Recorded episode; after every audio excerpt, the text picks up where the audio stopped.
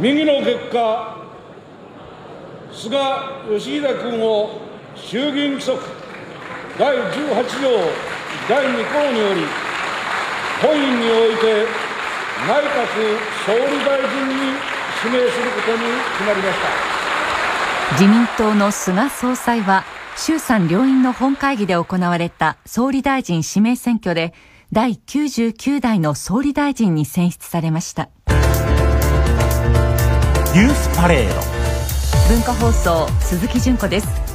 9月16日水曜日。今日ここまでのニュースをまとめてお伝えします。ニュースパレード。文化放送報道部と全国33局の制作協力でお送りします。次。のトレーニングはグランド左回りで3周だ。先生そんな全て2周で。ダメだ3周だ。3周じゃなきゃダメなんだボートレースは左回りに3周。ハートに炎をボートイズハート。ヤングダービー琵琶湖9月17日から。自民党の菅総裁は今日午後衆参両院の本会議で行われた総理大臣指名選挙で第99代の総理大臣に選出されました。総理の交代は2012年12月以来7年8ヶ月ぶりで自民党から選ばれた総理で派閥に所属せず世襲でもないのは異例です。菅氏は総理官邸に入り組閣本部を設置して新内閣の陣容を決定し厚生労働大臣から横滑りした加藤勝信官房長官が閣僚名簿を発表しました。内閣総理大臣菅義偉。内閣法第9条の第一順位指定大臣副総理。財務大臣内閣府特命担当大臣金融デフレ脱却担当麻生太郎再任。菅氏は安倍前総理の路線継承を前面に出し安倍内閣の7年8ヶ月を共に支えた麻生副総理兼財務大臣を再任しましたまた菅氏は行政改革や規制改革に意欲を示していて防衛大臣だった河野太郎氏を担当大臣に充てました新型コロナウイルス対応を踏まえたデジタル改革担当には、元 IT 科学技術担当大臣の平井拓也氏を起用しました。茂木外務大臣は再任です。日本が提唱している、え、自由で開かれたインド太平洋構想の実現、え、しっかり取り組んでほしいとこういうお話がありました、まあ、安倍総理が7年8ヶ月にわたってですね、えー、地球儀を俯瞰する外交、えこれを展開をされて、え国際社会における、まあ、日本の、まあ、存在感プレゼンス、えそういったものが高まり、え日本への期待というのも大きくなっております。そういったことをしっかりと引き継いでですね存在感のある外交とこれを展開していきたいと思います。小泉環境大臣も再任されました。菅総理から気候変動対策そしてこれから観光として一つ魅力が大きいのは国立公園だと。この国立公園の魅力を上げていくそういったことも、えー、しっかりやるようにと。今まではなかった項目として気候変動対策脱炭素社会への推進こういったものが入ったことを私としてもありがたく心強く思ってますと。しっかりやりますと。そう申し上げました。他に西村経済再生担当大臣萩生田文部科学大臣梶山経済産業大臣らも再任です。田村厚生労働大臣は再入閣です。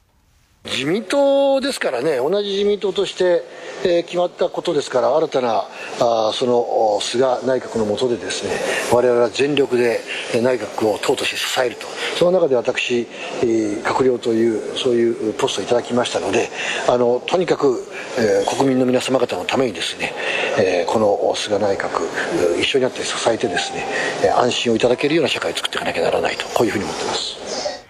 初入閣は、安倍前総理の弟の岸信夫防衛大臣など5人でした。大変我が国の周辺厳しい安全保障環境であります、えー、一刻もあの油断することなく、えー、国の安全、えー、国民の安全と財産をしっかり守っていかなければいけないと思ってます。安倍総理、病気によりまして、途中で、え退任ということになりました。あの、様々な思いが、えあると思いますけども、しっかり、あの、受け継いでいきたいというふうに思ってます。平沢勝栄復興大臣も初入閣です。今までずいぶん空振りしましたけど、いろんな思いはありますけども、まあ、これで今回、こうして入閣させていただいて、ありがたいなと。特に私を地元で支援してくださった方々昨日もこういった形で私が入ったことに対して涙流して喜んでくれる方が大勢おられて、まあ、そういった方々のご恩お気持ちを忘れないでこれからしっかり頑張っていかなければいけないなと思います。一方自民党の総裁選で菅氏と争った石破氏岸田氏はそれぞれ衆議院本会議の後記者団に対し次のように述べました。それはいろんな派閥の力があって総裁になられ総理になられたわけだからあとは知らんよっちゅうことにはならんでしょう菅総裁実現のために努力したところにそれなりに報いるっていうのはそういうことだし顔ぶれを見ればねのなるほどねって方も多いわけだからそれで良いんじゃないですか。ぜひ国民の皆さんに対してこれからの日本そして世界の中の日本はどっちの方向へ向かうのか何を目指すのかこうした大きな方向性をまあ示すことによって国民の皆さんのまあ将来に対する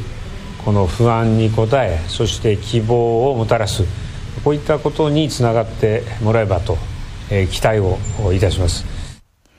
立憲民主党の枝野代表は、臨時国会が質疑を行わず、あさって閉幕することに関し、国会の論戦の場を早く作ってもらいたいと述べました。えーまあ、まず国会の論戦の場を早く作っていただきたいというふうに思います、残念ながらこの国会の会期も3日間で閉じてしまうということでありますので、まあ、一定のご準備が必要なのかもしれませんが、できるだけ早く次の国会を召集していただき十分なあ会期を取ってですね、えー、議論の場をしっかり作っていただきたいまた東京都の小池知事は都庁で記者団の取材に応じまずは新政権の誕生をお祝い申し上げたいと述べ連携する姿勢を強調しました新政権がですね東京とともに、えー、この国難を乗り越えられるように連携をお願いをしたいと思っております。まあ、お一人お一人挙げればきりがないんですけれどもあの新しい内閣に期待をしまたあの東京都としてもあの菅政権とともにあの連携しながら進めていきたいというふうに考えております。この後、皇居での総理任命式と閣僚認証式を経て、自民公明両党連立による菅新内閣が今日中に発足する運びです安倍内閣は今日午前の臨時閣議で総辞職し歴代最長の政権が幕を下ろしました。安倍総理大臣はおよそ7年8ヶ月にわたった第2次安倍内閣発足以降を振り返り一日一日全力を尽くしてきた。すべては国民の皆さんのおかげだ。感謝申し上げると述べました。経済再生そして国益を守るための外交に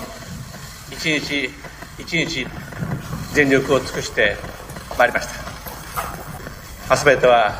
国民の皆様のおかげでありました。どうか感謝申し上げたいと思います。総理官邸で記者団の質問に答えたもので退陣する理由になった持病の再発に関しては。まあ、おかげさまで、えー、大変あの薬の効果もあり、えー、順調に回復をしているところでありまして、まあ、一議員として、菅政権を支えていきたいと思っています。安倍総理は第一次内閣の2007年に辞任しましたが、2012年12月に総理に返り咲き、長期政権を維持しました。在職日数は第一次内閣から通算で3188日、第二次内閣以降の連続では2822日に上り、平成から令和にかけて通算と連続の両方で歴代最長を更新しました。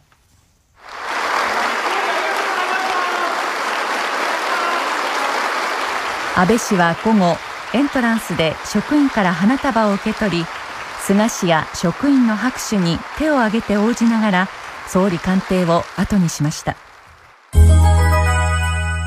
イスラエルのネタニヤフ首相は15日アメリカのホワイトハウスでトランプ大統領の仲介のもと中東の UAE アラブ首長国連邦とバーレーンのそれぞれの外相とともに国交正常化のための合意文書に署名しました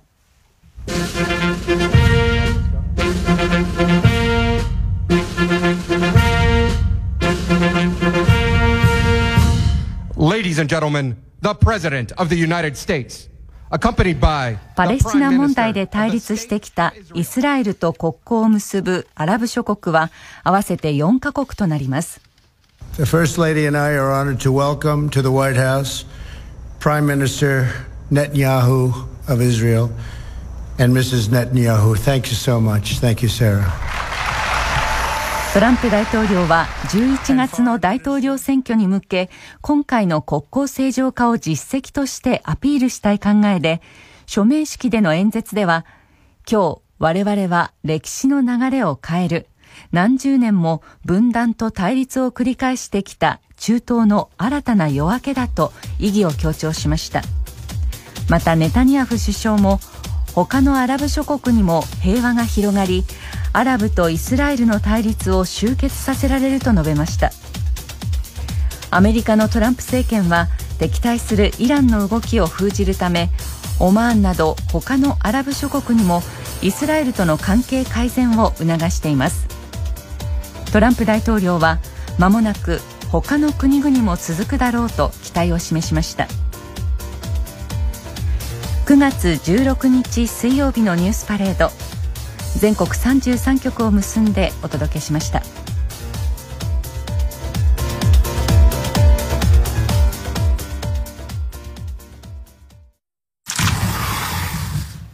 親子喧嘩でだんまりを決めてたのに窓から外を見てたらつい雨降りそうだね。ああ穴仕掛けちゃった。窓を考える会社 YKKAP ニュースパレード。YKKAP の提供でお送りしました。